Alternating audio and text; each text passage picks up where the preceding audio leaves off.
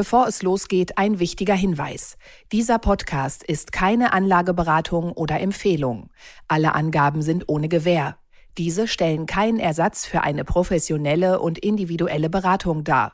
Werteentwicklungen der Vergangenheit sind kein Indikator für zukünftige Wertentwicklung. Aktien fürs Leben. Der Vermögenspodcast von Capital.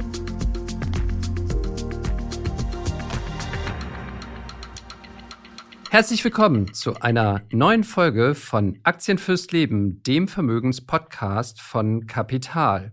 Mein Name ist Timo Pache und das hier ist eine ganz besondere Folge. Wir wollen nämlich jetzt einmal im Monat uns einem einzigen Unternehmen widmen, dem maßgeblichen Kopf dahinter und der Aktie dazu.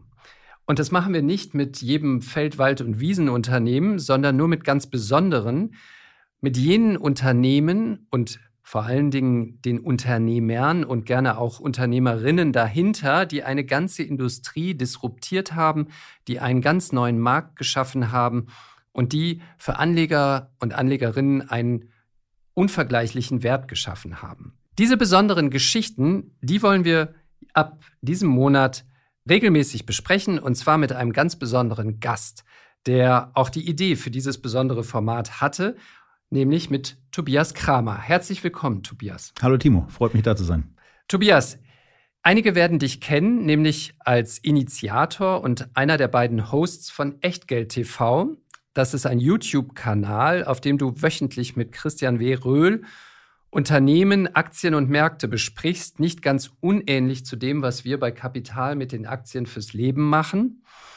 Und außerdem bist du Unternehmer, du investierst selbst an den Märkten und sagst über dich, du seist ein Berliner Optimist. Und damit wir dich jetzt alle mal kennenlernen, das ist wahrscheinlich so eine Eigenschaft, die man als gebürtiger Berliner mitbringt, oder? Das weiß ich nicht. Also den Berlinern wird ja in der Regel nicht so unbedingt als erstes nachgesagt, dass es ausgeprägte Optimisten sind, sondern gelegentlich schon mal eher nachgesagt, dass es ausgeprägte Großmäuler sind. Und von daher, das Thema Optimist kam ja irgendwann dadurch auf, dass ich in ein Profil mal reingeschrieben habe, dass ich Hertaner bin. Und als Hertaner musst du Optimist sein. Bleibt einem gar nichts anderes übrig, als Optimist zu sein. Genauso wie im Übrigen als Unternehmer natürlich auch. Als Unternehmer bist du Optimist. Ja, aber ich glaube, man erträgt Berlin auch nur. Ich kann das sagen, weil ich bin kein gebürtiger Berliner. Wenn man so einen gewissen Optimismus mitbringt, dass es irgendwie auch mal besser wird.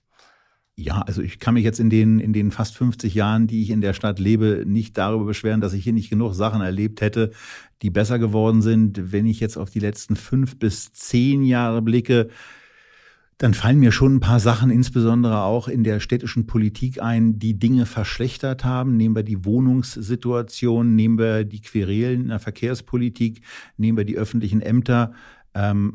Aber im Vergleich zu allem, was wir so am Rest der Welt trotzdem so erleben und was ich ja durch meine relativ zahlreichen Reisen auch immer so wahrnehme an Situationen, an Gegebenheiten dort, sage ich, ich komme immer wieder gerne zurück in meine Heimatstadt.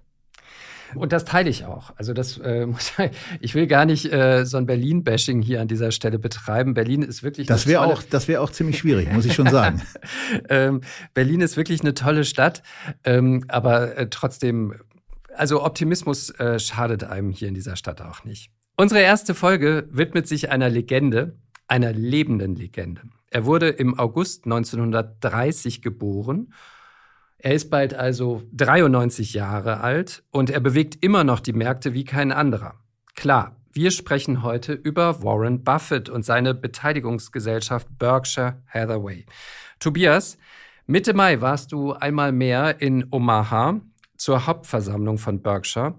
Und du hast mir mal erzählt, dass es ein großes Hobby von dir ist, dorthin zu fahren einmal im Jahr und diesen Zirkus mitzumachen. Erzähl doch mal, wie müssen wir uns das vorstellen? Also das Hobby ist ja mehr an sich das Reisen. Und ich bekomme eben einmal im Jahr die Möglichkeit, zu einer Investorenkonferenz nach Omaha zu reisen, die ein deutscher Unternehmer, Norman Rentrop, dort veranstaltet. Und da treffen sich so 50, 60 Aktienbegeisterte und diskutieren 2 Tage lang jeweils 12 Stunden über Aktien.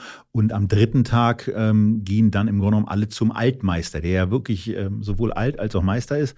Und dann sitzen wir da zusammen mit 40.000 anderen Menschen Stadium. in dieser Mehrzweckarena, die ich weiß gar nicht, wie viel die wirklich fasst. Das müssten so um die 30, 32.000 Leute sein, weil es gibt ja noch eine sogenannte Auffanghalle, wo in einem riesigen Ding irgendwie einige Monitore aufgestellt sind, tausende Stühle herumstehen. Und es gibt ja dann auch noch die große Shopping Area, wo die Firmen, an denen Warren Buffett beteiligt ist oder die ihm zu 100% gehören, ausstellen, dort Produkte verkaufen, dort spezielle Shareholder-Deals anbieten und bereithalten.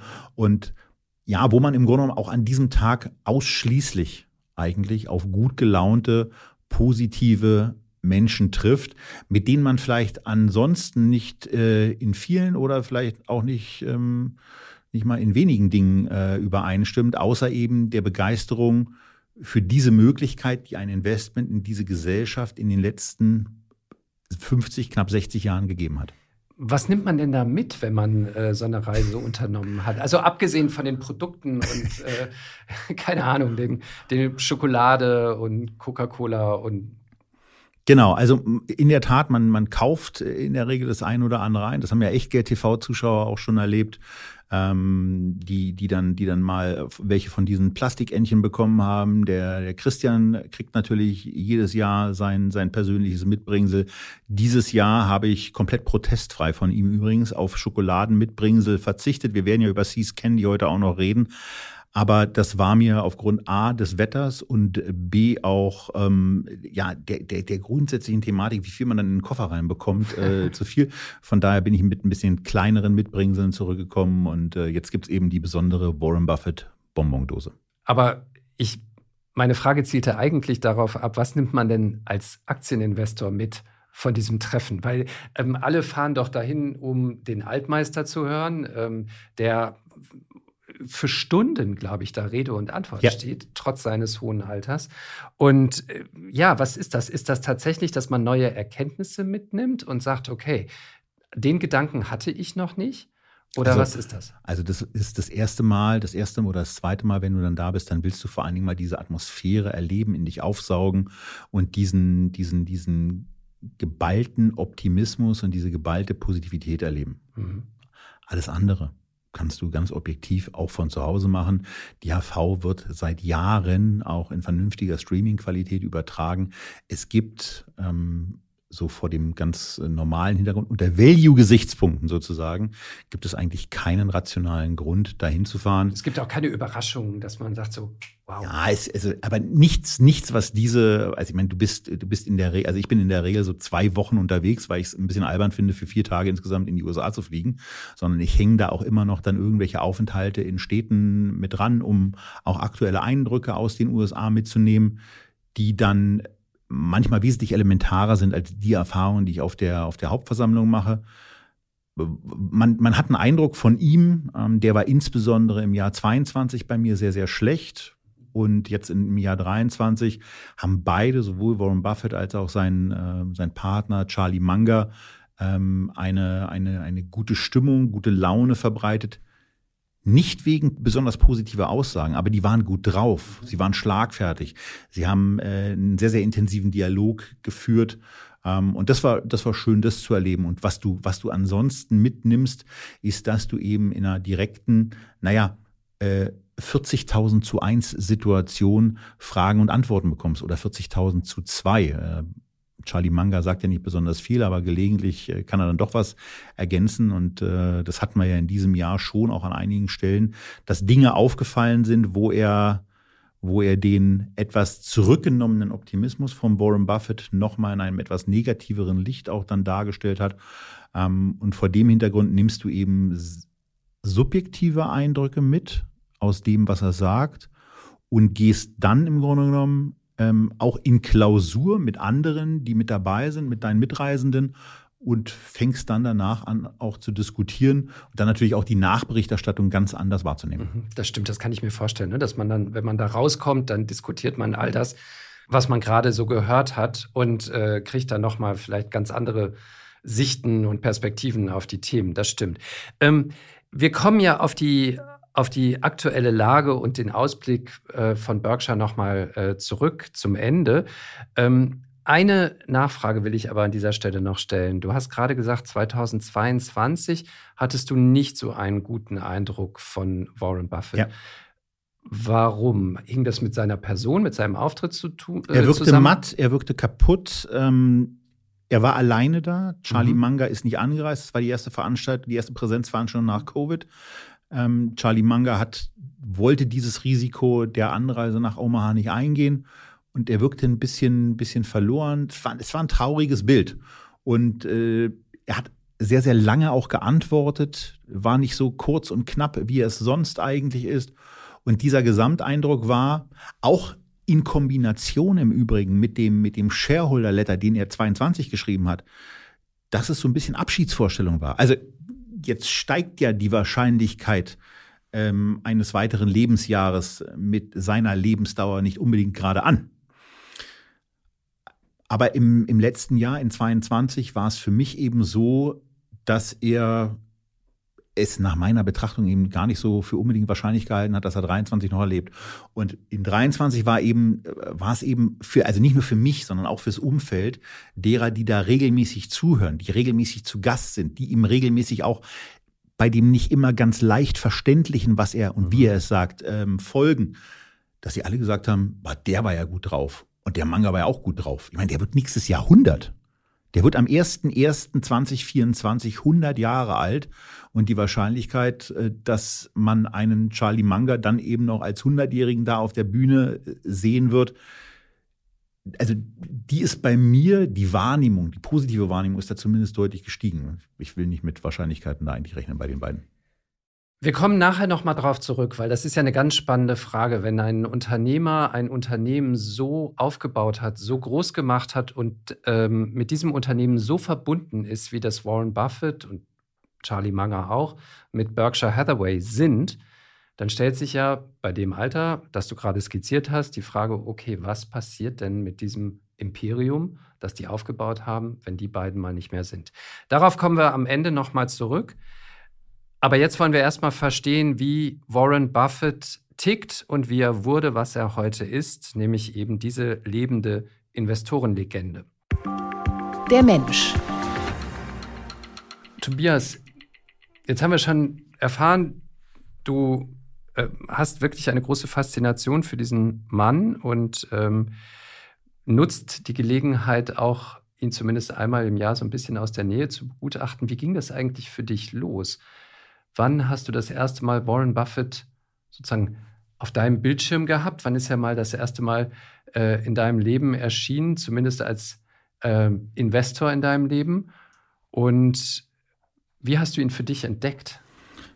Also würde ich sagen, gibt's zwei Teile, nämlich einmal so das Jahr 1999. Ich war zu dem Zeitpunkt Vermögensverwalter bei der Landesbank Berlin und da haben wir uns natürlich mit verschiedensten Wertpapieren beschäftigt, unter anderem eben mit einer sehr, sehr teuren Aktie aus den USA, nämlich Berkshire Hathaway. Und es gab damals ja schon eine leichte Krisenstimmung gegenüber Berkshire Hathaway, weil die Wertentwicklung, lange Zeit ja über die Buchwertentwicklung auch abgebildet, war nicht mehr so zufriedenstellend. Die Märkte spielten komplett verrückt. 99 war quasi das letzte volle Jahr in diesem absoluten Boom-Zeitraum. Und vielleicht mal zur Erinnerung, und das ist eben in der Auflistung der Shareholder-Newsletter jetzt mit Annual, mit der Jahresperformance dargestellt. Im Jahr 1999 war es so, dass die Berkshire Hathaway-Aktie um 19,9% im Wert gefallen ist, während der S&P 500 mit Dividenden um 21% zugelegt hat. Im Grunde genommen, wenn ich dich kurz unterbrechen darf, wurde da Buffett doch schon mal dieser Internetboom, den es da Ende der 90er Jahre gegeben hat, zum Verhängnis, der ihm ja in den letzten 8 bis 10 Jahren auch immer vorgehalten wurde, bis eben 2022 dann irgendwann die Kurse kollabiert sind, aber... Genau. Und dabei vergisst man eben etwas, was wir lustigerweise ja auch bei Echtgeld TV regelmäßig immer zum Ausdruck bringen. dass nämlich eine Investmentstrategie niemals in jeder Marktphase anderen überlegen ist. Wenn man bei Buffett mal so die Jahrzehnte durchgeht, und das kann ja jeder, der sich dafür interessiert und auf die Website von Berkshire Hathaway geht, indem er sich einfach nur den Brief herunterlädt, mal nachgucken, wie oft Warren Buffett eigentlich in den letzten 59 Jahren besser abgeschnitten hat als der Markt und wie oft er eben auch schlechter abgeschnitten hat. Und Spoiler, müsst ihr jetzt nicht selber ausrechnen oder auszählen, 43 Mal hat Warren Buffett besser abgeschnitten als der S&P 500, von dem er ja selber sagt, dass er das jedem Anleger eigentlich empfehlen würde, dass er sein Geld erstmal da reinpackt. Und nur 16 Mal hat er den kürzeren gezogen. Und alleine, wenn man sich das zeitliche Umfeld auch anschaut, wenn wir jetzt hier nicht so sehr mit prozentualen Werten um uns werfen, wird eben deutlich, dass er in dieser Dekade, in der insgesamt vierten Dekade, nur 3 Jahre von 10 eben schlechter war. Nämlich von 1995 bis 2004. Und das zieht sich im Grunde genommen so durch. Also das schlechteste Jahrzehnt, was er jemals hatte, war das erste. Da war er in 4 Jahren schlechter als der S&P. Aber jetzt hast du damals irgendwie diese Aktie angeguckt von der Berkshire? Na, wir haben in der Bank drüber gesprochen, dann gab es auch also es muss dann auch irgendwie dieser Artikel im Barrons gewesen sein, der ihn quasi eigentlich schon unter wirtschaftlich ins Grab geschrieben hat. Und wo es dann im Grunde genommen hieß nach dem Motto, er kann es nicht mehr. Und das hat sich ja dann im Jahr 2000 brutal gedreht, als die Märkte noch gar nicht so sehr eingebrochen sind. Das kam ja dann erst im Jahr 2001, im Jahr 2002. Da ging es ja dann weiter. Es ging ja dann los mit 9,1% Verlust beim S&P im Jahr 2000. Das war ja noch relativ harmlos. Aber in dem Jahr war Berkshire 26,6% im Plus. Und das ging dann eben jeweils auch die Outperformance, also eine bessere Performance als der zugrunde liegende Vergleichsindex. Das ging dann die nächsten Jahre eben auch so weiter, bis es dann irgendwie ein paar Jahre später wieder zu einer kleinen Underperformance kam. Aber in Summe ist es eben einfach brutal, was sich da aufsummiert hat. Und als ihr dann damals in der Bank darüber gesprochen habt, was war für dich so die Quintessenz? Es gab keine wirkliche Quintessenz, weil ich mich viel zu wenig damals damit beschäftigt habe. Im Gegensatz zu einer deutschen Journalistin, die damals schon mehrfach in Omaha war, nämlich Gisela Bauer. Und die ist im Grunde genommen als erste persönlich in den Austausch mit Warren Buffett auch reingegangen, wird auch regelmäßig noch zu den Events eingeladen und ist eine ganz wichtige Person, im Grunde auch nicht anwesend, aber in und für diesen Podcast, weil viele der Geschichten, die ich erzählen kann, die handeln und die kommen aus ihrem Buch Der Jahrhundertkapitalist, was ich jedem, der sich ein bisschen intensiver und dann eben mal 10, 11 Stunden mit Warren Buffett beschäftigen will, empfehlen kann. Gisela Bauer, Der Jahrhundertkapitalist. Jetzt kommen wir mal tatsächlich auf den Menschen Warren Buffett. Also das ist ja wirklich eine faszinierende Geschichte, weil man würde ja normalerweise immer sagen, man hat irgendwie so eine Zeit, wo man erwachsen wird und dann kommt man irgendwie mit Wirtschaft in Kontakt und fängt an zu investieren und so. Bei Warren Buffett war es ja ganz anders. Der hat ja mit dem Thema Börse und Finanzen im Grunde genommen schon im Kindergarten, den gab es damals wahrscheinlich so noch nicht, aber hat er ja schon Kontakt gehabt und angefangen. Sein Vater war Vermögensberater Howard Buffett und er hat andere Leute beraten, wie sie ihr Geld anlegen können. Er hatte insofern schon immer ein bisschen auch mit Aktien Kontakt. Und das Interessante ist aber, und das liest man ja immer wieder über Warren Buffett und da gibt es unendlich viele Geschichten, er hat ja auch selber als Grundschulkind im Grunde genommen schon angefangen, Geld verdienen zu wollen. Er hat Kaugummipackungen gekauft und hat die Packungen dann in Einzelteile quasi zerlegt und hat diese dann mit einem kleinen Mehrerlös verkauft. Am berühmtesten ist wahrscheinlich die Coca-Cola-Geschichte, wo er sich ein Sixpack gekauft hat für 25 Cent und diese 6 Cola-Flaschen dann eben jeweils für 5 Cent verkauft hat. Also im Grunde genommen so seine ersten 20% Return on Capital, Return on Investment da gemacht hat. Man weiß natürlich nicht, wie oft er das dann gemacht hat, so genau ist es nicht dargestellt, aber das sind Sachen, die in der Tat schon im Alter von 6 Jahren losgegangen sein müssen. Und dass sich ein sechsjähriges Kind dann eben mit solchen Dingen beschäftigt und da auf einmal mit einem Sixpack in die Schule kommt und das dann an die Zweit-, Dritt- oder Viertklässler verkauft und dann da einen moderaten Profit macht, ist eben schon total ungewöhnlich. Also ich kann mich nicht erinnern, dass ich irgendwie jemanden mal, also mich selber oder einen Schulkameraden in der ersten oder zweiten Klasse erlebt habe, dass er sowas versucht hat. Ja, vor allen Dingen, man fragt sich ja dann immer, was ist das für ein Mensch? Also wenn man als 5-, 6-Jähriger anfängt, weiß ich nicht, seine Colaflaschen, seine Kaugummis zu verticken auf dem Pausenhof. Also ich habe es nicht gemacht. Ich habe es in der Regel einfach verschenkt. Deswegen bin ich auch Journalist geworden und nicht Milliardär. Aber trotzdem fragt man sich ja, wie tickt ein Mensch, der so etwas macht? Ja? Also was hat er für eine soziale Ader? Oh, da hätten wir noch verschiedene Ausprägungen im späteren Verlauf auch eines Investors, wo er, das wird gar nicht so gerne umfangreicher dargestellt, wo er dem Verhalten russischer Oligarchen vielleicht sogar näher ist als dem des komplett ehrbaren Kaufmanns, als er zum Beispiel irgendwelche Aktien mal von Farmern aufgekauft hat, die er eben deutlich unter dem von ihm gesehenen Wert gekauft hat. So haben viele Oligarchen das in Russland auch gemacht, wo die Leute dann gar nicht so richtig wussten, was diese komischen Anteilsscheine eigentlich wert waren, und haben die eben eingesackt. Das hat Buffett im Grunde genommen auch gemacht. Also klar, da muss man schon eine gewisse Ader auch für Gier, auch für Kapital haben. Aber es wird ja im weiteren Verlauf dann auch immer wieder deutlich, dass er an das Ganze eben dann auch noch ein paar andere ethische Ansprüche dann andockt. Aber also ein Altruist ist er nicht. Nein, das ist also, aber als Altruist wird man, glaube ich, auch kein Milliardär. Nee, das stimmt. Das ist so. Und wenn er ein großer Altruist wäre, hätten wir auch nicht so viel Freude an seiner Geschichte und würden ihm wahrscheinlich auch zumindest nicht diesen Podcast hier widmen.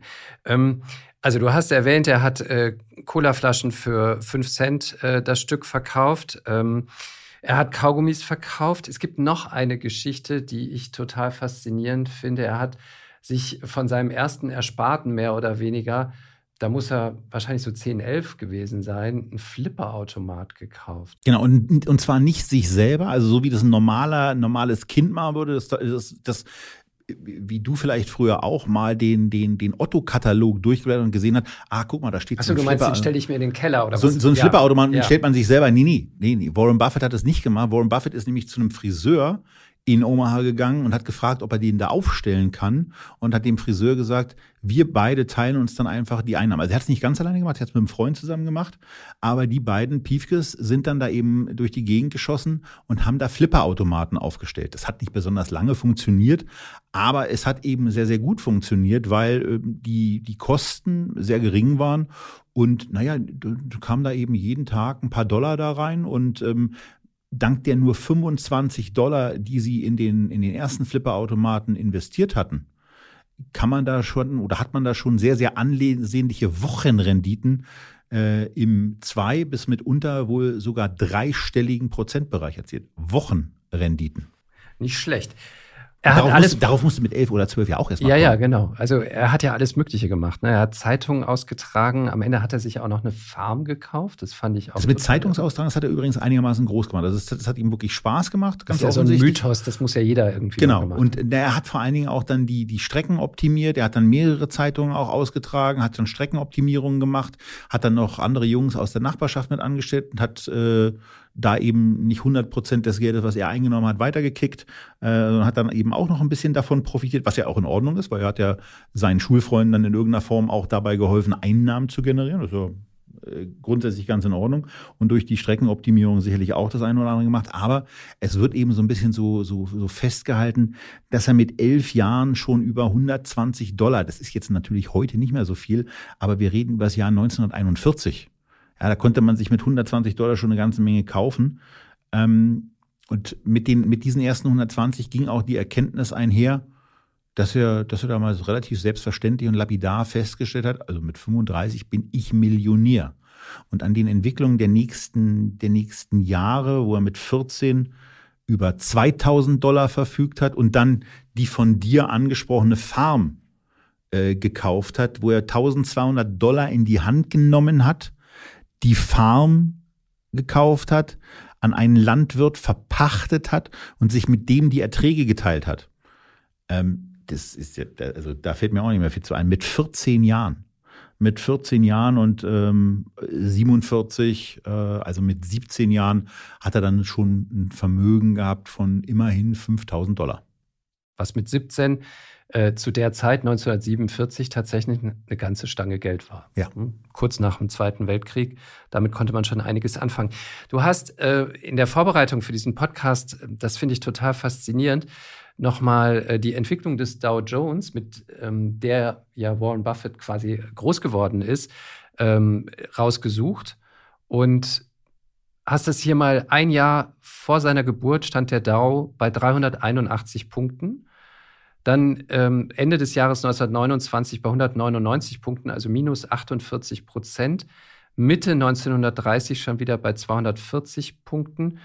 Und so geht das irgendwie immer weiter auf und ab.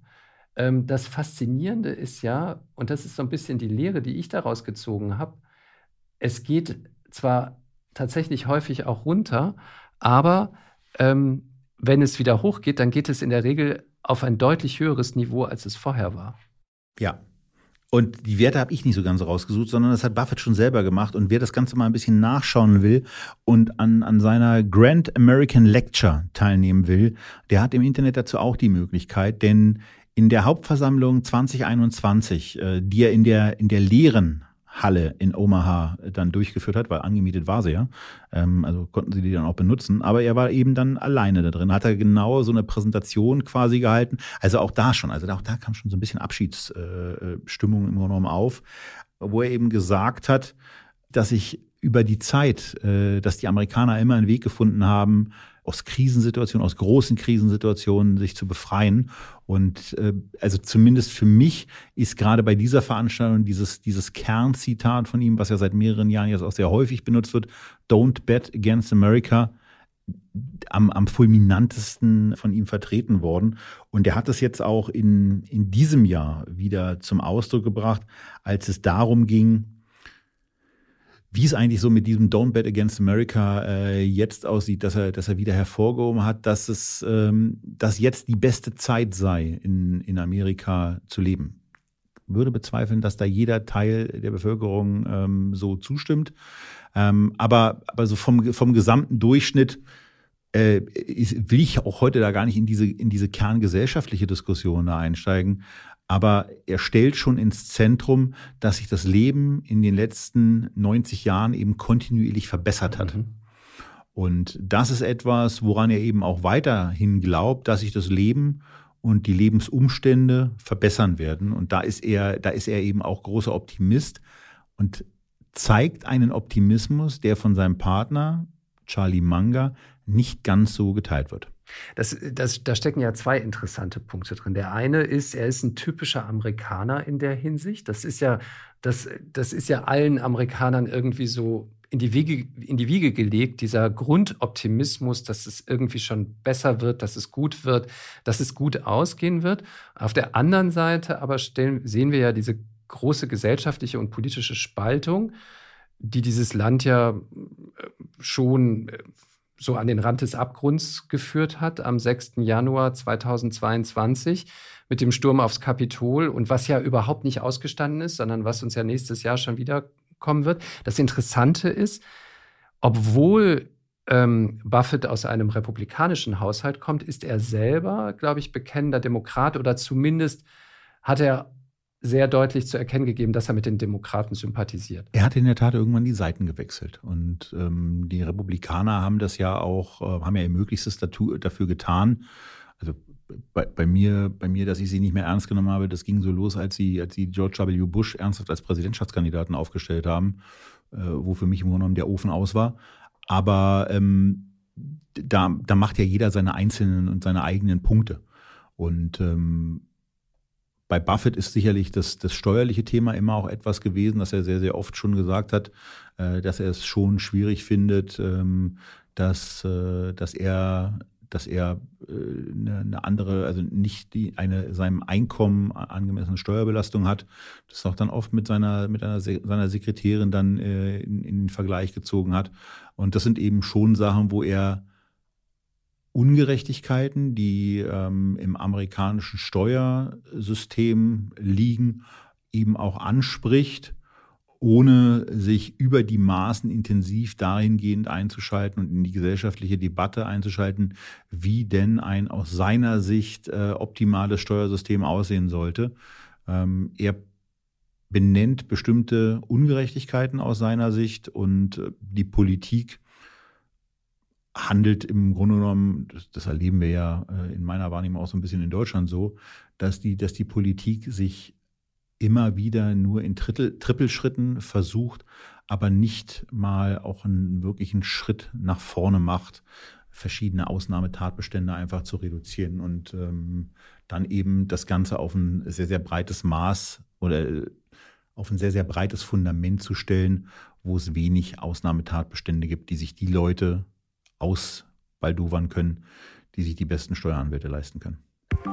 Der Investor. Wir haben jetzt so ein bisschen darüber schon gesprochen, wie Warren Buffett angefangen hat, Geld zu verdienen, nämlich mit Colaflaschen, Kaugummis, mit einer Farm, in die er investiert hat oder die er gekauft hat.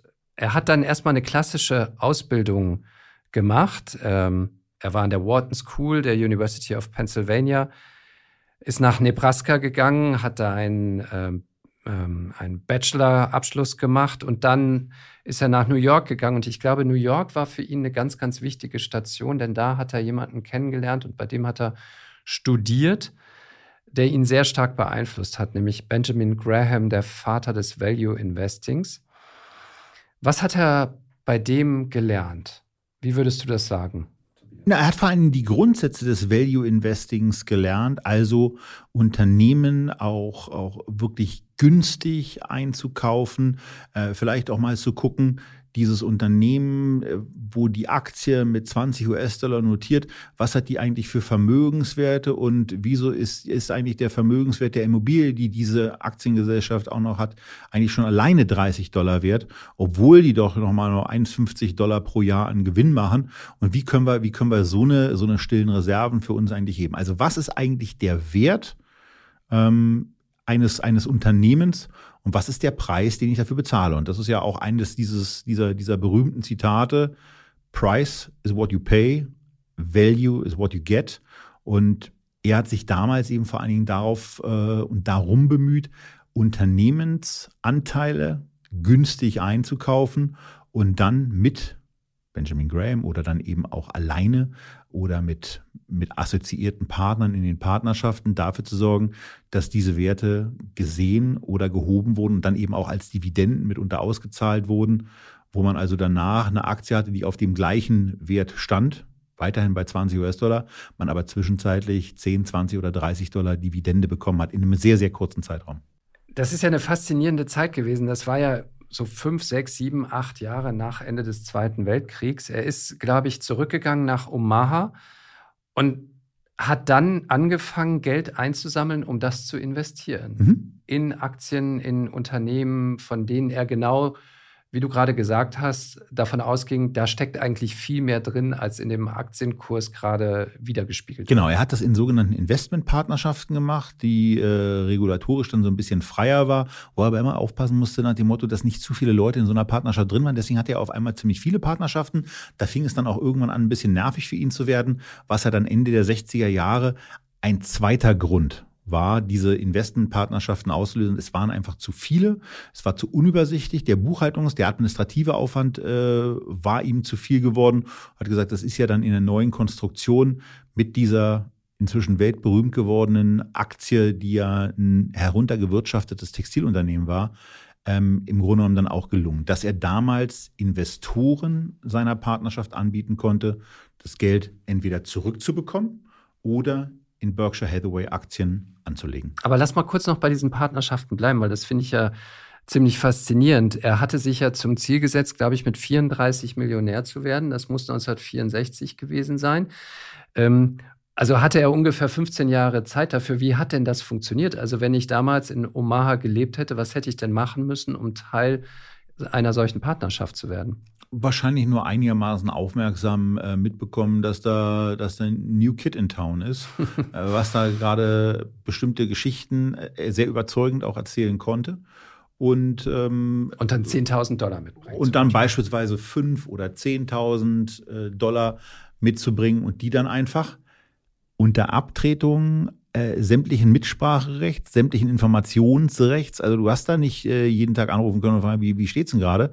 Nee, das lief anders, sondern es lief eben so, dass er einmal im Jahr damals auch schon einen Brief geschrieben hat, darüber informiert hat, was eigentlich passiert ist, was er mit dem Geld gemacht hat, wie das Ergebnis war und dass man einmal im Jahr auch sagen konnte, ich will raus.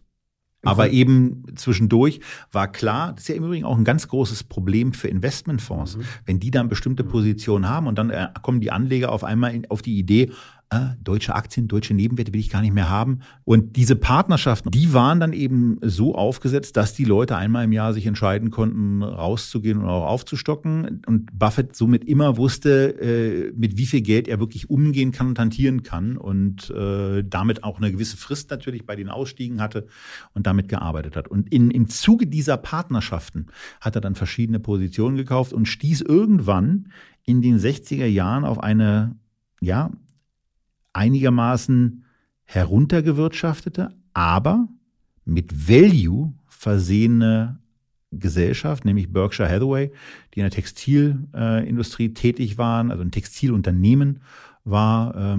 Da gab es schon ganz viele, die anfingen, den Kampf gegen Asien zu verlieren oder gegen andere Staaten zu verlieren. Und Berkshire war da mittendrin, aber Buffett hat da Chancen gesehen und hat dann eben angefangen, diese Aktie zu kaufen. Und das hat er bei relativ niedrigen Kursen von $7,50, das ist die gleiche Aktie, die es heute auch noch gibt. Bei $7,50 hat er angefangen zu kaufen und dann stieg die irgendwie über 10 und dem damaligen Vorstandsvorsitzenden, dem Seabury Stanton, dem war das eigentlich überhaupt nicht recht. Und der hat dann Buffett bei sich einbestellt und fragt, was soll denn das hier? Und ich habe hier andere Absichten mit der Firma und mir wäre eigentlich ganz lieb, wenn ich dich da wieder rauskaufen könnte. Und dann haben sie so gesprochen, was für ein Preis denn es jetzt eigentlich so ist und sein soll. Und dann haben sie und dann hat Buffett so gesagt, also er würde ganz gerne $11,50 haben. Und darauf hat der Mr. Stanton geantwortet, we have a deal. Damit ist Buffett dann irgendwie rausgegangen und dachte, oh cool, jetzt habe ich diese Aktie, die ich für $7,50, $8,50 und so weiter gekauft habe, mit einem schönen kleinen Aufschlag wieder verkauft. Jetzt muss ich mir was anderes überlegen und gucken wir mal. Ein paar Wochen später bekam er dann aber ein schriftliches Angebot von Seabury Stanton zugeschickt und in dem stand auf einmal nicht mehr diese $11,50, um die es vorher ging, sondern 11,3 Achtel. Die Amerikaner haben ja diese komischen Achtel. $11, 37,5 Cent. Genau, 37,5 Cent. Und das waren eben 12,5 Cent oder der wahrscheinlich berühmteste $8 in der Wirtschaftsgeschichte weniger. Und darüber hat er sich geärgert. Da kommt auch wieder der kleine Junge raus, der schon mit 6 auf dem Pausenhof einen Cent Gewinn pro Colaflasche macht. Nee, das ist so ein bisschen die Frage, was soll denn der Mist jetzt? Warum meint der, mich verkohlen zu müssen? Und na, dann hat er eben nicht verkauft, sondern kaufte weiter und hat bis 65 auch weiter gekauft. Dann kaufte er irgendwie zu $15. Wusste ja, die haben eine freie Liquidität pro Aktie von $19. Also da sind $19 in der Kasse und die kaufte er eigentlich für 15, kaufte er weiterhin für $15 ein. Das Geschäft war jetzt nicht strahlend, aber er war halt sauer und irgendwann hält er ein Drittel der Anteile, insgesamt auch 25% der gesamten investierten Gelder der Partnerschaft und übernimmt dann den Aufsichtsratsvorsitz. Naja, und wenn man dann Aufsichtsratsvorsitzender ist, kann man ja etwas machen, was der Aufsichtsrat beruft ja den Vorstand und dann feuerte er eben Stanton und hat sich damit eben in ein Business hineingekauft, was unglaublich stressig war und wo er dann irgendwann auch festgestellt hat, dass er darauf eigentlich gar keine Lust hat. Das war dann auch später für sein Leben wichtig und das begründet Lehre, ne? Vielleicht auch diesen Stilwechsel Ende der 60er, Anfang der 70er, als er nach dem Kauf und nach dem starken Positionsaufbau und auch dem Stress, der damit einhergegangen ist, dass er dann festgestellt hat, dass er auf sowas keine Lust hat, denn ich habe kein Interesse, massiv in das Leben zahlreicher Menschen einzugreifen, nur um jährlich ein paar Prozentpunkte mehr Rendite zu erwirtschaften. Das war 1969 und das war eben genau diese Situation, dass er keine Lust dazu hatte, irgendwie auch der Überbringer schlechter Nachrichten zu sein, was in der Textilindustrie kaum zu vermeiden war in der damaligen Zeit. Ja, und wahrscheinlich Unternehmen irgendwie auszupressen wie so eine Zitrone, um noch... Er ist kein Raider, ne? Ja. Also er ist nicht dieser klassische Raider, den man in den 80er Jahren dann irgendwie beispielsweise ja auch verkörperte Richard Gere bei Pretty Woman kennengelernt und auch wandeln gelernt hat ja in dem Film. Das war er immer nicht. Er war nicht dieser Hedgefonds-Manager, der dann extrem, nicht, dass er Financial Engineering nicht ganz gerne macht, aber niemals auf dieses extreme Level, sondern er wollte eben einfach gute Geschäfte kaufen und wollte gute Geschäfte machen und wollte nicht allzu viel Stress bei Menschen auslösen. Da hat er doch in dem Zeitraum die alte Value-Investment-Philosophie, die ja bei Benjamin Graham 15, 20 Jahre zuvor an der Columbia in New York gelernt hat, die hat er so sukzessive so ein Stück weit modifiziert, glaube ich. Ne? Er hat eben nicht mehr nur einfach Aktien gekauft und die dann gehalten und möglicherweise wieder auch verkauft, sondern er ist direkt in die Unternehmen eingestiegen. Dafür war wahrscheinlich Berkshire so ein bisschen das erste richtige Beispiel, weil es ja irgendwie richtig übernommen hat. Mhm. Und dann hat er daraus ja eine Holdinggesellschaft im Grunde genommen gemacht, mit der er dann wiederum in andere Unternehmen direkt eingestiegen ist, die er vielleicht auch direkt komplett übernommen hat und die er einfach gehalten hat. Und das Lustige war ja, er hat es ja gar nicht voll übernommen. Er hat ja nur bei Berkshire einen Großteil übernommen, weil sonst würden wir wahrscheinlich auch nicht so darüber reden, weil es gar nicht sonst so viele Aktionäre gäbe, die in der Situation wären, eine ja wahrscheinlich die fulminanteste Entwicklung mitgemacht haben zu können, die es dann jemals gab. Denn jetzt sind wir ja in diesem Jahr 69 angekommen. Jetzt sind wir genau in dem Jahr, wo Buffett sagt nach dem Motto, er findet keine Investments mehr.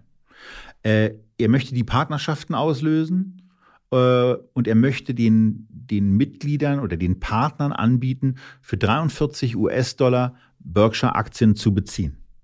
Und das ist die gleiche Aktie, die heute bei $521.000 notiert.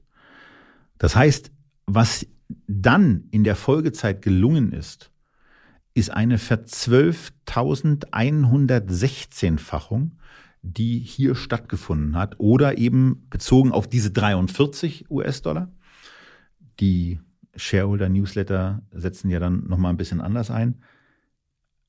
Eine annualisierte Wertentwicklung, Dividenden gab es ja nur einmal. Es gab nur eine Dividende von Berkshire. Danach hat er gesagt, ich behalte die Kohle und mache was Besseres draus, von 19% pro Jahr. Und das pulverisiert eben im Grunde genommen alles, was es in den letzten 50 Jahren an Kapitalmarktprodukten, in die man auch einigermaßen einfach investieren konnte, zu bekommen war.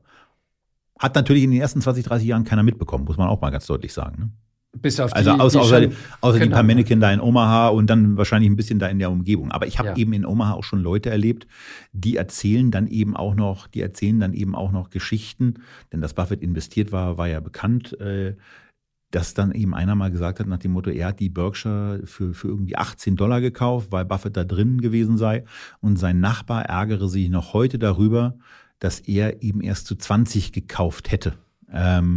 Und naja, das ist ein relativ nachgelagertes Problem in einer Nachbarschaftsauseinandersetzung, denn bei $521.000 ist der Einstiegskurs, den man da hatte, auf jeden Fall ein sehr, sehr guter.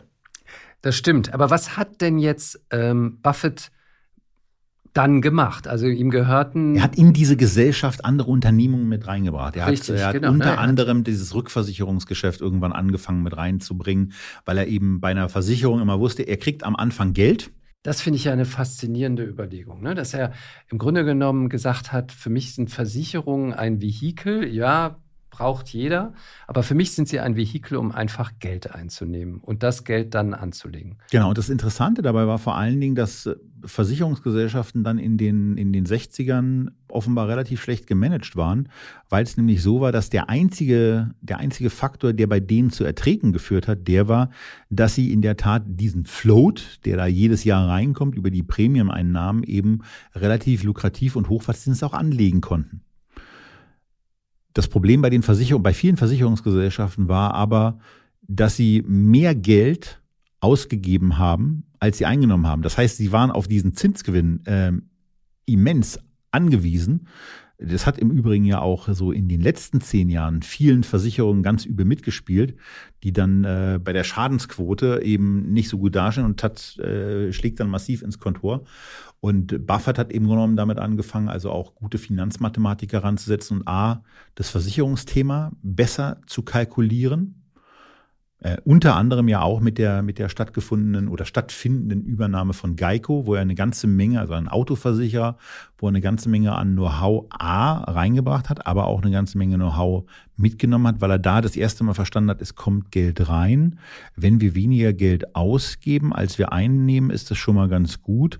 Aber vor allen Dingen haben wir fortgesetzt eigentlich so einen Bestand an Kohle, der da ist, der nicht ausgegeben werden muss.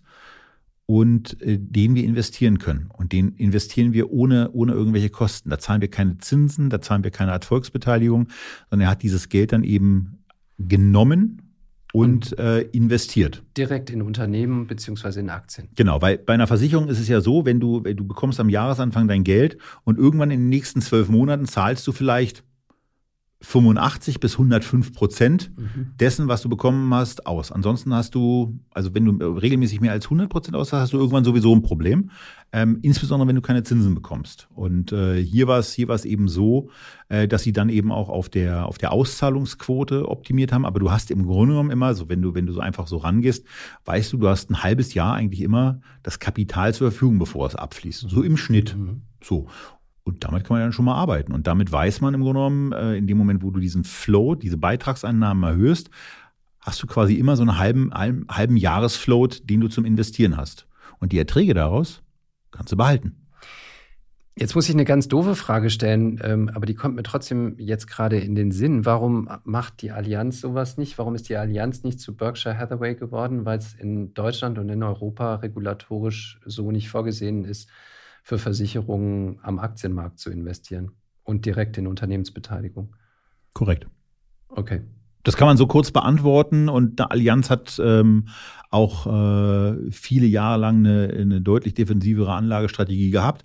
Das ist vielen deutschen Versicherern ja genau dann in der Zeit, dass sie sich auch bei der Regulatorik nie anders haben ausrichten lassen, im Zusammenspiel mit der Politik dann eben irgendwann auch einigermaßen unangenehm vor die Füße gefallen. Und insbesondere Lebensversicherungen haben in den letzten Jahren massiv darunter zu leiden gehabt. Und neben den Lebensversicherungen, das wollen wir dann auch nicht vergessen, auch die Leute, die in diese Lebensversicherungen gespart und investiert haben. Also diese alte Textilfabrik, dieser alte Textilhersteller, der Berkshire mal war, den hat Warren Buffett übernommen, zumindest mehrheitlich übernommen. Und hat daraus eine Beteiligungsgesellschaft gemacht, die fortan investiert hat in alle möglichen Unternehmen, in allen möglichen Branchen und Industriebereichen, die ihm attraktiv und sinnvoll erschienen. Genau, es ist im Grunde genommen eine börsennotierte Unternehmenssammlung, wenn man so will. Wir kommen ja dann auch noch zum Heute im weiteren Verlauf. Aber damit ging es dann in den 70er Jahren los, wo er dann eben angefangen hat, bestimmte Unternehmen zu kaufen und wo er sich vor allen Dingen auf diese berühmt gewordenen Sachen konzentriert hat, Dinge, die er versteht. Und Schokolade war zum Beispiel eine Sache, die hat er schon sehr früh verstanden. Die hat er früh verstanden. Hat er sie eigentlich auch selber viel gegessen? Weiß man das? Ob es eine Schokolade war, weiß ich nicht, aber wir gehen jetzt langsam zu der Firma hin, die den ersten großen Kauf dann für ihn auch dargestellt hat, nämlich See's Candy. Und bei jeder Hauptversammlung isst er die sogenannten Peanut Brittles. Also aus meiner Wahrnehmung, also schreiend süßes Zeug, sind das in Zucker, Wasser, in irgendeiner Form eingelegte Erdnüsse, die mit diesem Zucker, was auch immer, ummantelt sind und wo man eben so Täfelchen hat, die man dann knabbern kann. Man nennt das doch, bei uns nennt man das Blompenzieher wahrscheinlich, oder? Na, die sind ja eigentlich eher nochmal mit mehr Karamell und weicherem Karamell, dass es dann rausgezogen wird. Also das zieht keine, also da brechen Zähne eher ab, wenn sie in einem schlechten Zustand sind, als dass es irgendwelche Plomben gezogen werden. Aber das ist dann eben eine Süßigkeit, die er sehr gerne isst und die Warren Buffett und Charlie Munger auch während der Hauptversammlung durchgehend essen. Ausgiebig essen. Durchgehend essen, ja. Okay, See's Candy. Erzähl doch mal, wie lief dieser Deal ab und inwiefern ist dieser Deal so ein bisschen prototypisch für die Investmentphilosophie von Warren Buffett? Warren hatte keine Lust mehr darauf, sich in irgendeiner Form zu rechtfertigen oder diesen Eingriff in das Leben zahlreicher Menschen zu verursachen, was dann irgendwie zu negativen Reaktionen führt. Das heißt, ihm ging es vor allen Dingen auch darum und geht es auch immer noch darum, wenn er jetzt Unternehmensübernahmen macht, dieses Unternehmen fortzuführen. Nicht auszuplündern oder sonst was, sondern einfach zu sagen, nee, wir machen dein Lebenswerk. Wir machen mit deinem Lebenswerk weiter und wir entwickeln dein Lebenswerk auch weiter. Und ich bin mir ziemlich sicher, dass er das mit See's Candy damals noch nicht so genau wusste, was er davor hat, aber das ist so in den letzten Jahrzehnten dann eben zu der Geschichte geworden. Und bei See's Candy war es dann eben so, das war schon ein Unternehmen, was in den USA bekannt war, was für qualitativ vernünftige Süßwaren, Schokoladen, Pralinen, wahrscheinlich gab es die Peanut Brittle damals auch schon. Und die hatten damals ist 1972, 30 Millionen US-Dollar an Umsätzen. Und sie hatten so einen Vorsteuergewinn von weniger als 5 Millionen US-Dollar. Aber wenn man so mal sagt, so 5, also knappe 5 Millionen, unter 5 Millionen, auf 30 Millionen Umsatz, ist es zumindest auf der Pre-Tax-Ebene zumindest schon mal eine mehr als zweistellige, irgendwie im Bereich von 15% anzusiedelnde Pre-Tax-Rendite. Das ist ganz schön. Und für diese 15% Pre-Tax-Rendite, diese 30 Millionen US-Dollar Umsatz und knapp 5 Millionen US-Dollar Pre-Tax-Gewinn, hat er damals 25 Millionen US-Dollar bezahlen müssen. So, das war der Schritt Nummer 1. Und dann musste er nochmal 8 Millionen in das Unternehmen reinstecken, weil die da ein bisschen Kapitalbedarf auch haben. Ein paar Maschinen mussten verbessert werden. Ein paar Sachen hatten einfach erledigt zu werden. Und damit hat er im Grunde genommen für einen relativ kleinen Betrag, nämlich 33 Millionen, ein Unternehmen erworben, was einen sehr bekannten Markennamen hat und wo er eben auch für sich mit Charlie Munger zusammen rechnen konnte, naja, die werden jetzt verschiedene Sachen beim Wachstum hinbekommen. Erstmal, wir können Preise steigern. Preise steigern ist ja das eine und wir können Preise vielleicht auch ein bisschen oberhalb von Inflation steigern, damit wir Marge darauf schon mal verbessern. Das Zweite, was man als Unternehmen machen kann, man kann die Anzahl der Stücke steigern, die verkauft werden. Ausweiten. Also beispielsweise, wenn wir jetzt mal in Schokolade denken, die Anzahl der Tafeln, die man so verkauft. Also man verkauft dann eben nicht mehr 10.000 Tafeln, sondern 10.179. Also 1,79% mehr. Das war im Übrigen das annualisierte Wachstum zwischen 1972 und 2006. Im Newsletter von 2007 hat er sich ein bisschen intensiver mal mit See's Candy beschäftigt. So, also es gibt ein Stück Wachstum, mehr Absatzzahlen einfach. Und dazu kam dann eben auch noch, dass es See's Candy gelungen ist, über diesen Zeitraum 1972 bis 2006 jedes Jahr den durchschnittlichen Preis um 5,75% zu steigern, was dann zusammengenommen zu einem annualisierten Umsatzwachstum von 7,46% geführt hat. Und das ist ja etwas, gerade weil ich dich jetzt schmunzeln sehe, das ist ja etwas, was dann immer ganz merkwürdig ist. Wenn es dann auf einmal so ein Zeitraum von 30 Jahren ist, da kriegt ja keiner auf die Kette, sich dann vorzustellen, was kommt denn da dann raus? Und die Zahlen haben wir natürlich auch.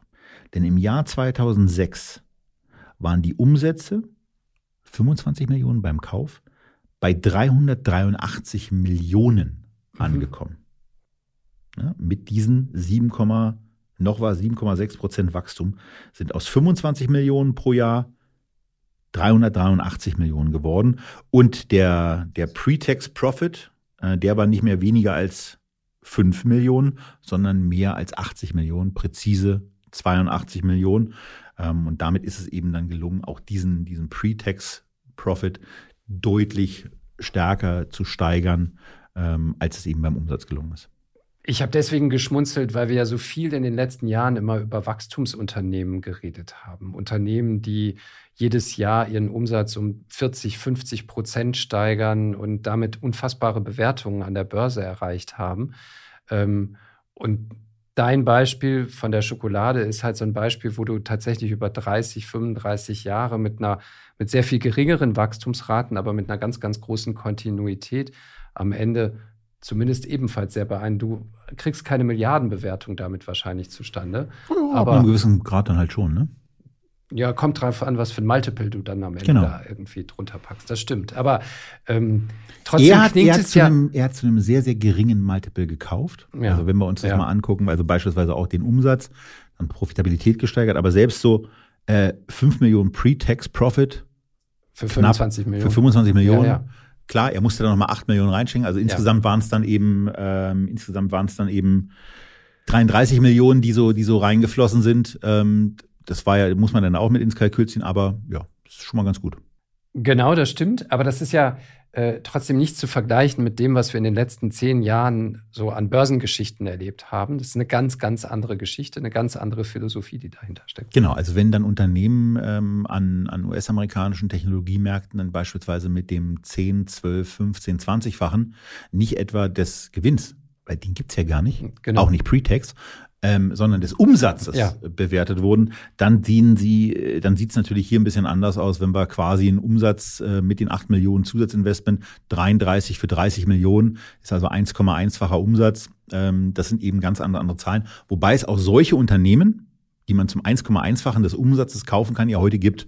Aber wir wollen uns ja heute nur mit einem Unternehmen beschäftigen, nämlich Berkshire Hathaway und mit den Teilunternehmen, die in diesem Konzern Bestandteil sind. Und das ist ja das Faszinierende, wenn man dieser Philosophie folgt, dann landet man am Ende bei einem Unternehmensportfolio, was so gar nichts oder fast nichts, muss man einschränken, bei einem sehr, sehr wichtigen und großen Investment von Berkshire Hathaway, auf das wir gleich noch kommen.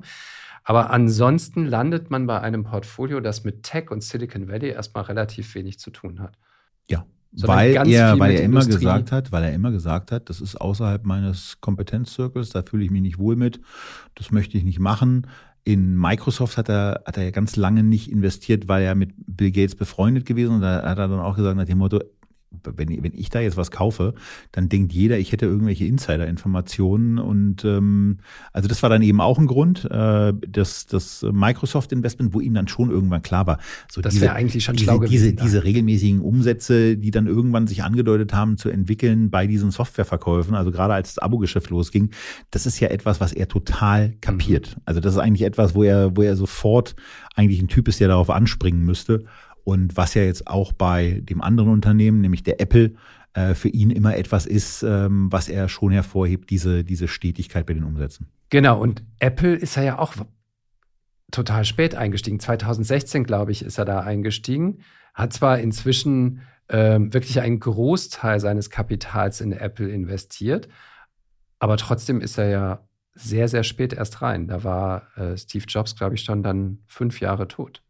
Ja, genau. Also das ist in der Tat ein Wert, zu dem er sich spät entschieden hat, beziehungsweise das wird er nicht gewesen sein, der sich wahrscheinlich dafür entschieden hat. Das waren dann 2 Leute, mit denen er zusammen investiert, nämlich Ted Weschler und Todd Combs. Das sind 2 Leute, die bestimmte Milliardenpositionen mal zur Verwaltung übertragen bekommen haben und die wahrscheinlich diese Idee irgendwann reingebracht haben und er dann irgendwann verstanden hat, dass das mit dieser Apple-Aktie, die damals ja auch noch eine gehörige Net-Cash-Position hatte und auf einem sehr, sehr niedrigen Multiple notierte, dass er das verstanden hat und gesagt hat, naja, damit werde ich wohl nicht so viel verkehrt machen. Und wenn die dann irgendwie wieder eher wie ein Technologieunternehmen bewertet wird und nicht mehr wie ein, sagen wir mal, Fernseh- oder Laptop-Hersteller, denn mit einem Multiple von 10 auf den Gewinn war Apple eben damals bewertet, ist es eben eine Situation, wo er sich sehr wohl gefühlt hat und dann eben auch gesagt hat, er geht jetzt mal diesen Schritt, hat diese Investition dann in der Tat noch einige Male ergänzt und ja, hat heute eben eine Position. Also heute muss man sagen, am letzten Berichtstag, die Aktie ist ja jetzt wieder ein Stück gestiegen, ist jetzt über 3 Billionen US-Dollar im Wert gestiegen. Wenn wir das hier heute Anfang Juli aufnehmen, der Wert war Ende März bei 151 Milliarden US-Dollar. Und das war eben vom Aktienportfolio, was Berkshire hat, eine sehr, sehr ordentliche, fast 50-prozentige Position. 50%, ne? Genau. Und wenn man sich die gesamte Marktkapitalisierung anguckt, diese 750 Milliarden, die Berkshire auf die Börsenwaage bringt, dann ist es in der Tat ein Fünftel, nämlich 20%. Also im Grunde genommen, wenn ich heute in Berkshire investiere, dann ist das wie so ein ETF im Grunde genommen, wie ein aktiv gemanagter ETF, oder wie würde man das formulieren?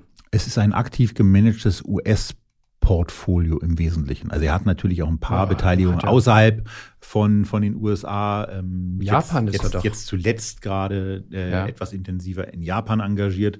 Aber das ist jetzt prozentual auch noch einigermaßen verschmerzbar. Da wird spannend zu beobachten sein, wie kontinuierlich er sowohl diese 5 Positionen in Japan auf- und ausbaut und was da eventuell noch dazu kommt, denn bei japanischen Unternehmen gibt es ja noch ein paar Aktien mehr, die durchaus das Potenzial haben, in sein Beuteschema zu passen. Und da werden wir in den nächsten Jahren hoffentlich noch viel von ihm hören. Aber in der Tat, es ist ein aktiv gemanagtes Portfolio mit eben einer sehr, sehr starken Apple-Gewichtung. Also die Apple hat ja in bestimmten Fonds dann durchaus mal eine Gewichtung von 6 oder 8 oder 10%. Aber 20%, das habe ich, glaube ich, nur in extremen Ausnahmesituationen, wo es dann kurz vor der Reallokation war, irgendwann mal gesehen. Und das ist eigentlich auch nicht normal. Aber richtig ist, es gibt ein Aktienportfolio, was 325 Milliarden US-Dollar schwer war Ende März. Und es gibt dann diese berühmte Cash-Position, die er eben auch noch hat, von 130 Milliarden US-Dollar. Er hat irgendwann mal gesagt, er schläft einfach besser, wenn er 10 Milliarden Liquidität hat. Ich bin mir sicher, das würde jedem von uns genauso gehen. Absolut. Und mittlerweile ist diese Cash-Position, weil er eben in vielen Situationen keine attraktiv bewerteten Unternehmen mehr gefunden hat und eben pausenlos Geld ins Unternehmen reinströmt aus Dividenden, die er zwar nicht zahlt, die er aber trotzdem erhält. Und da sind jetzt mittlerweile eben 130 Milliarden zusammengekommen, die er, wenn es mal wieder ein bisschen kräftiger an den Börsen wackelt, einsetzen kann. Eine perfekte Kriegskasse. Ja, aber man muss eben schon hervorheben, dass bei einem Portfolio von 750 Milliarden US-Dollar eben an die 20% herankommend Liquidität rumliegt. Und trotz dieser 20%igen Liquidität, das hat ja normalerweise kein Fonds, gelingt es ihm immer mal wieder auch den S&P out zu performen und eine bessere Wertentwicklung an den Tag zu legen, wie zum Beispiel auch im Jahr 2022, denn da hat Berkshire 4% an Wert zugelegt, während der S&P 500 inklusive Dividenden 18,1% verloren hat. Und das ist dann eben immer genau so eine Geschichte, der ETF, der ja zu 100% investiert ist, der verliert dann natürlich auch. Gut, bei einem abwärtsgerichteten Markt, da ist eine Outperformance mit Liquidität noch leichter erklärbar. Aber auf den Plus zu kommen in einem Jahr, wo der breite Markt ein knappes Fünftel verliert, das ist nun alles andere als locker. Das Unternehmen. Kommen wir nochmal auf das Unternehmen Berkshire Hathaway, so wie es heute aufgestellt ist. Wir haben schon so ein bisschen jetzt darüber gesprochen, wo das Unternehmen investiert ist und wie es investiert ist. Was ich ja anfangs nicht so richtig verstanden habe, ist diese Geschichte mit den A- und den B-Aktien. Die A-Aktien, hast du den Kurs gerade schon erwähnt? Wie viel waren es? 21.000 US-Dollar. 521.000 US-Dollar, von denen hast du ja nur 3 oder 4, hast du gesagt, ne? Habe ich nicht gesagt, nicht, dass so eine Gerüchte darf man gar nicht, so eine Gerüchte darf man gar nicht erst stehen lassen. Nein, habe ich bedauerlicherweise nicht. Okay. Und die B-Aktie, die ist ja tatsächlich erschwinglich. Wie kam es eigentlich dazu, dass es zu den A-Aktien irgendwann B-Aktien gegeben hat, weil er einfach so überrannt wurde von Aktien, von Investoren oder Interessenten und Geldanlegern und das ist ihm relativ egal. Weil warum hat das dann da sagt er dann eben, er will langfristige Anleger haben und die sollen dann eben einfach drin bleiben. Na, es war irgendwann der Punkt, dass ich weiß gar nicht, wann das losging, lustigerweise, dass man irgendwann so für sich auch gesagt hat, es ist ja einigermaßen schwierig, wenn mal eine kleinere Ausgabe getätigt werden soll, was man ja durchaus mal mit einem Verkauf vielleicht auch bewerkstelligen will. Dann ist es eben blöd, wenn man wegen einem Kapitalbedarf von vielleicht $10.000 oder $20.000 auf einmal so eine Aktie verkaufen muss, weil man da nun mal eben sein liquides Vermögen drin gebunden hat. Und das war eben auch schon deutlich früher ein Thema, also spätestens als die Aktie sechsstellig geworden ist, also über $100.000 notiert hat. Und mittlerweile ist es eben so, also es gab zwei Schritte, diese erste Stückelung wurde dann nochmal mit einem weiteren Split nachgeholt. Und durch diese zwei Aktien-Splits, die zu initiieren sind von Aktionären, ist es eben so, dass man eine Berkshire A-Aktie in 1500 B-Aktien wandeln kann. Und da kann ich als Aktionär einen Antrag stellen. Hier, ich habe 3 oder 4 Aktien. 2, 3 davon hätte ich ganz gerne gewandelt, damit ich einfacher disponieren kann. Eine hätte ich ganz gerne weiterhin als das eine Stück in meinem Depot. Die möchte ich nicht zerteilen, die möchte ich vielleicht auch mal weitergeben an mein Kind. Und wenn es 2 Kinder gibt, dann behält man vielleicht besser 2. Weil auch das ist dann einfacher zu handeln, aber das ist dann eben der Weg. Und jetzt ist es eben so, dass es eine solche Aktie auch als B-Aktie gibt, die ein 1500stel der A-Aktie darstellt, aber die nur ein 10.000stel der Stimmrechte dann hat. Also das ist dann eben schon etwas, ja, was ab einem gewissen Bestand eben vielleicht wichtig ist, aber für die meisten Aktionäre, glaube ich, auch eine Petitesse ist, weil sie da einfach sagen, das Geld wird ohnehin von Buffett verwaltet und damit fühlen sie sich wohl. Aber dieses stärkere Stimmrecht haben dann eben die A-Aktien und können dann eben auch mit dafür sorgen, dass es sauber weitergeht. Sauber weitergehen ist ja jetzt ein gutes Stichwort. Wir haben darüber gesprochen, wo Berkshire Hathaway heute investiert ist, wie dieses Unternehmen im Grunde genommen aufgestellt ist. Das ist so ein bisschen ja wie ein aktiv gemanagter Fonds auf US-Aktien funktioniert, in denen ich ohne irgendeine große Verwaltungsgebühr im Grunde genommen investieren kann, indem ich mir einfach diese Aktien kaufe. Und du hast ja auch schon gesagt, naja, dass ich dann mit der B-Aktie nicht so wahnsinnig viele Stimmrechte habe, das ist vielleicht gar nicht so schlecht, weil ich weiß ja, dass es am Ende von Warren Buffett verwaltet wird, das Geld, und da ist es gut aufgehoben. Jetzt wird Warren Buffett nächsten Monat 93 Jahre alt. Sein Kompagnon Charlie Munger, du hast es gesagt, wird 100 Jahre alt. Und es ist klar, das wird nicht mehr ewig so weitergehen. Wie sehr ist das Thema unter Berkshire-Aktionären? Was nimmst du so mit, wenn du da in Omaha bist? Sind die alle unruhig oder sagen die, nee, das Unternehmen ist heute so gut aufgestellt, der hat dahinter sich so eine tolle Mannschaft? Das wird einfach so weitergehen. In Omaha ist es immer so, dass es eine sehr exklusive Geschichte gibt, wenn man auf diesem Shareholder-Meeting ist, nämlich den sogenannten Company-Movie. Da ist es immer so, dass seine Tochter einen Zusammenschnitt macht, wo Celebrities mit dabei sind, also beispielsweise Jamie Lee Curtis ist da sehr oft zugegen und wird quasi so ein bisschen als so Gespielen von Charlie Munger präsentiert. Also ganz witzig gemacht.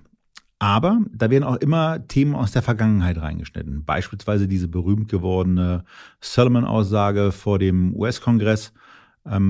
Aber eben auch genau die Fragestellung, die du jetzt gerade gebracht hast. Und sie wurde in dem Jahr, damit fing der Company Movie an, aus dem Jahr 1993 wiedergegeben, als Warren Buffett schon 63 war und in der Tat das erste Mal, also vielleicht war es gar nicht das erste Mal, die Frage gestellt bekommen hat, was passiert eigentlich, wenn sie sterben?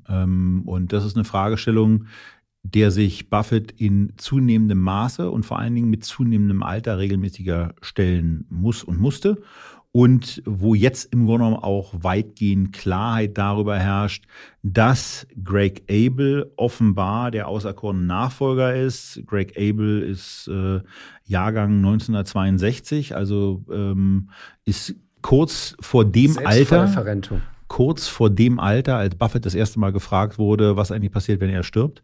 Und er ist CEO von Berkshire Hathaway Energy. Und da machen die schon sehr, sehr viel Geschäft. Und er ist eben seit Januar 2018 auch stellvertretender Vorsitzender des versicherungsfremden Geschäfts bei Berkshire und kümmert sich eben darum. Also, und der ist eigentlich im Moment so der auserkorene Nachfolger. Er wird noch ergänzt von dem aber dann auch klar zu alten Ajit Jain. Der ist 1951 geboren. Und der ist Vorsitzender von Berkshire Hathaway Insurance, also von den ganzen Versicherungsaktivitäten. Und dann gibt es eben noch die beiden anderen Investmentprotagonisten, Ted Weschler und Todd Combs, Jahrgänge hier 62 und 71, also da geht noch ein bisschen was. Der Todd Combs, Jahrgang 1971, ist auch CEO von Geico, also der wird im Grunde genommen auch für nochmal andere Aufgaben auch im Versicherungsbereich vorbereitet. Die beiden verwalten aber vor allen Dingen Geld. Ja, da wird so lapidar von so ein paar Milliarden gesprochen. Ja, jeder wie er kann, nicht wahr? Und von daher ist die Frage, wie Warren Buffett heute investiert, sehr einfach zu beantworten mit nicht alleine. Also er hat da diese vier Leute neben sich. Natürlich hat er Charlie Munger neben sich. Wenn aber die Lebensfrage gestellt wird, dann ist Charlie Munger, der einem nicht unbedingt als erster Nachfolgekandidat einfällt, sondern wo möglicherweise alleine auch da aufgrund von wahrscheinlichkeitstheoretischen oder von mir aus auch versicherungsmathematischen Betrachtungen die Wahrscheinlichkeit größer ist, dass er als erster geht. So, und von daher, das sind eben diese vier Personen, die Munger und Buffett eben ergänzen und wo ich mir selber auch absolut sicher bin, dass wenn irgendwann einmal die Nachricht kommt, dass einer von beiden oder es konzentriert sich ja stärker auf Warren Buffett, dass der verstorben ist, dass dann im Grunde genommen ein Brief aus einer Schublade genommen wird, wo ein paar Handlungsanweisungen drinstehen, wo Greg Abel vieles sofort übernehmen kann, wo auch sofort an den Börsen Limit Orders eingestellt werden, damit weitere Aktienrückkäufe in Berkshire Hathaway von diesem für die Finanzwelt und für die Gesellschaft traurigen, aber für den Value-Investor Warren Buffett freudigen Ereignis, dass er nämlich eine Möglichkeit hat, auf einmal zu einem günstigeren Preis vielleicht nochmal die eigene Aktie zurückzukaufen, wenn auch postmortem. Dass das wahrscheinlich eine Handlungsanweisung ist. Wahrscheinlich spart er deswegen so viel Cash auf in seinem... Ja, es wird nicht so viel nötig sein. Das ist relativ klar, weil auch andere wissen, wie das Ganze aussieht. Und wir haben ja schon angefangen, davon zu sprechen, wie das Ganze im Moment aussieht. Und da sind eben diese 325 Milliarden als Aktienportfolio, die einmal da sind, dann diese 130 Milliarden Liquidität, die ganz nebenbei im Übrigen ja inzwischen auch wieder etwas abwerfen, was wir in den letzten Jahren fast vergessen hatten, nämlich Zinsen. Also da kommen im Jahr schon so 6,5 Milliarden zusammen an US-Dollar, was ja auch ganz schön ist. Und dann gibt's ja noch diesen Rest, den wir jetzt mathematisch einfach 750 minus 325 minus 130, den wir sehr einfach auf 295 Milliarden, ist ja auch eine unglaubliche Zahl. Ja, also dieser Rest, über den wir jetzt sprechen, ist dreimal der größte DAX-Wert irgendwie. So, über die Kante reden wir hier gerade. Und das sind die direkten Unternehmensbeteiligungen, beziehungsweise das, was Ihnen tatsächlich direkt gehört. Also ja, die direkte Unternehmensbeteiligung ist ja Apple auch. Aber das ist eben die börsennotierten, die börsennotierten Sachen. Und hier sind es auch die wirklich voll inkludierten Einheiten, wie eine Eisenbahnlinie BNSF, wie eine Berkshire Hathaway Energy. Okay, davon gehört dir nicht 100%, sondern irgendwie 90%, da ist noch ein anderer mit drin, ist nicht so wichtig. Da gehört das gesamte Versicherungsgeschäft mit rein und dann ist eben der gesamte Rest, von Unternehmen, die dort in Omaha eben ausstellen. Also da ist Clayton Homes mit bei, ein Anbieter von wahnsinnig billig wirkenden Plastikhäusern, die aber möglicherweise Teil des amerikanischen Lifestyle sind. Da ist Fruit of the Loom, da ist NetJets mit dabei, da ist Benjamin Moore, die sehe ich hier jetzt gerade in meinem Plan der Ausstellungsfläche. Ich glaube, das ist ein Anbieter von entweder von Farben oder von ziemlich hässlichen Rahmen. Da ist die schon angesprochene See's Candy dabei, da ist der Nebraska Furniture Mart, eine andere wirklich ganz, ganz wichtige Erwerbung, für die wir heute keine Zeit mehr haben, das dann beispielsweise bei Gisela Bauer nachhören oder woanders einfach mal nachlesen. Nebraska Furniture Mart mit der legendären Rose Blumkin. Da ist Pampered Chef mit bei und ich könnte jetzt noch ein bisschen weitermachen, aber wir sind ja schon relativ weit fortgeschritten in der Zeit. Also da sind diese ganzen anderen Unternehmen alle so drin. Davon ist BNSF und BHE eben das größte, also Berkshire Hathaway Energy. Und dann Versicherung, diese drei und dann gibt es eben den Rest. Das sind so die eigenen Giganten. Und diese sorgten im ersten Quartal beispielsweise dafür, und jetzt kommen wir wieder zu einem interessanten Multiple, dass sie 8,7 Milliarden US-Dollar an operativem Ergebnis gebracht haben. Annualisiert, also wenn ich das dann einfach mal 4 nehme, Vorsicht, kommt gleich was hinterher, sind das knappe 35 Milliarden US-Dollar. So, und jetzt haben wir am Ende, nachdem wir 325 Milliarden Aktienportfolio haben, nachdem wir 130 Milliarden Cash haben, haben wir 295 Milliarden noch Rest der 35 Milliarden annualisierten operatives Ergebnis einbringt. Also wo ich auch sage nach dem Motto, das ist, wenn ich jetzt mal ganz schlampig sage in dem Fall, das ist ja fast ein KGV dann nur von 8. Es ist kein Gewinn, ja, da kommt noch was anderes, da sind auch noch so ein paar andere Sachen mit dabei, die dann unter Buchhaltungsgesichtspunkten anders zu beleuchten wären. Aber erstmal steht hier ein operatives Ergebnis. So.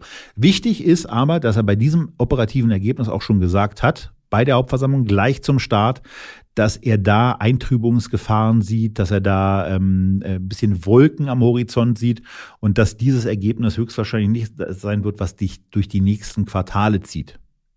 Aber irgendwann, wenn diese wolkigen Quartale vorbei sind, dann scheint auch wieder die Sonne und dann scheint auch wieder hier die Sonne und dann wird dieses Ergebnis bei 8,7 Milliarden liegen, dann wird es vielleicht sogar bei 10 Milliarden liegen, auf Basis einer Thematik, wo das Unternehmen diesen Rest im Moment oder auf Basis einer Kalkulation, in der wir diesen Rest mit 295 Milliarden US-Dollar ausrechnen können. Und das Schöne an der ganzen Geschichte ist ja, dass Warren Buffett sich nie so operativ in die einzelnen Unternehmen, in die er investiert ist, eingemischt hat, dass man sagen würde, deren operatives Geschäft hängt daran, dass da Mr. Buffett einmal im Monat drauf guckt und sagt, so wird's gemacht oder so wird's gelassen, sondern er hat diesen ganzen Unternehmen ja immer ihre Freiheit gelassen und gesagt, ihr kennt euch am besten in eurem Business aus, das macht ihr mal schön. Das heißt, selbst wenn er, so kamen wir ja drauf, irgendwann nicht mehr ist, dann werden diese Geschäfte, die du da gerade skizziert hast, ja alle mehr oder weniger erstmal so weitergehen. Genau. Also deswegen ist auch wichtig, dass es bei BNSF ein funktionierendes Management gibt und vor allen Dingen Klarheit darüber, dass die notwendigen Investitionen in das Schienennetz gemacht werden können, dass bei Berkshire Hathaway Energy mit Greg Abel im Grunde genommen der designierte Nachfolger dran ist, dass mit Ajit Jain die Versicherungen von jemandem gemanagt werden, den er immer in den höchsten Ton lobt und wo er wahrscheinlich auch ein bisschen traurig darüber, also den er ein bisschen dafür bedauert vielleicht, ganz kurz und ganz gelegentlich, dass er so alt geworden ist, dass er eben nicht der Nachfolger werden könnte, weil von Ajit Jain hält er extrem große Stücke und dem dankt er quasi bei jedem Shareholder-Meeting nochmal mit einer extra Minute und einer extra Danksagung, was für einen sensationellen Job er in seinen Augen da eben macht. Und dann gibt's eben auch noch Ted und Todd, die sich um diese gigantische Liquiditätsposition kümmern wollen und dann möglicherweise auch ein bisschen nochmal anders können, wobei sie wahrscheinlich von der bisherigen Strategie nicht zu schnell und zu stark abweichen werden.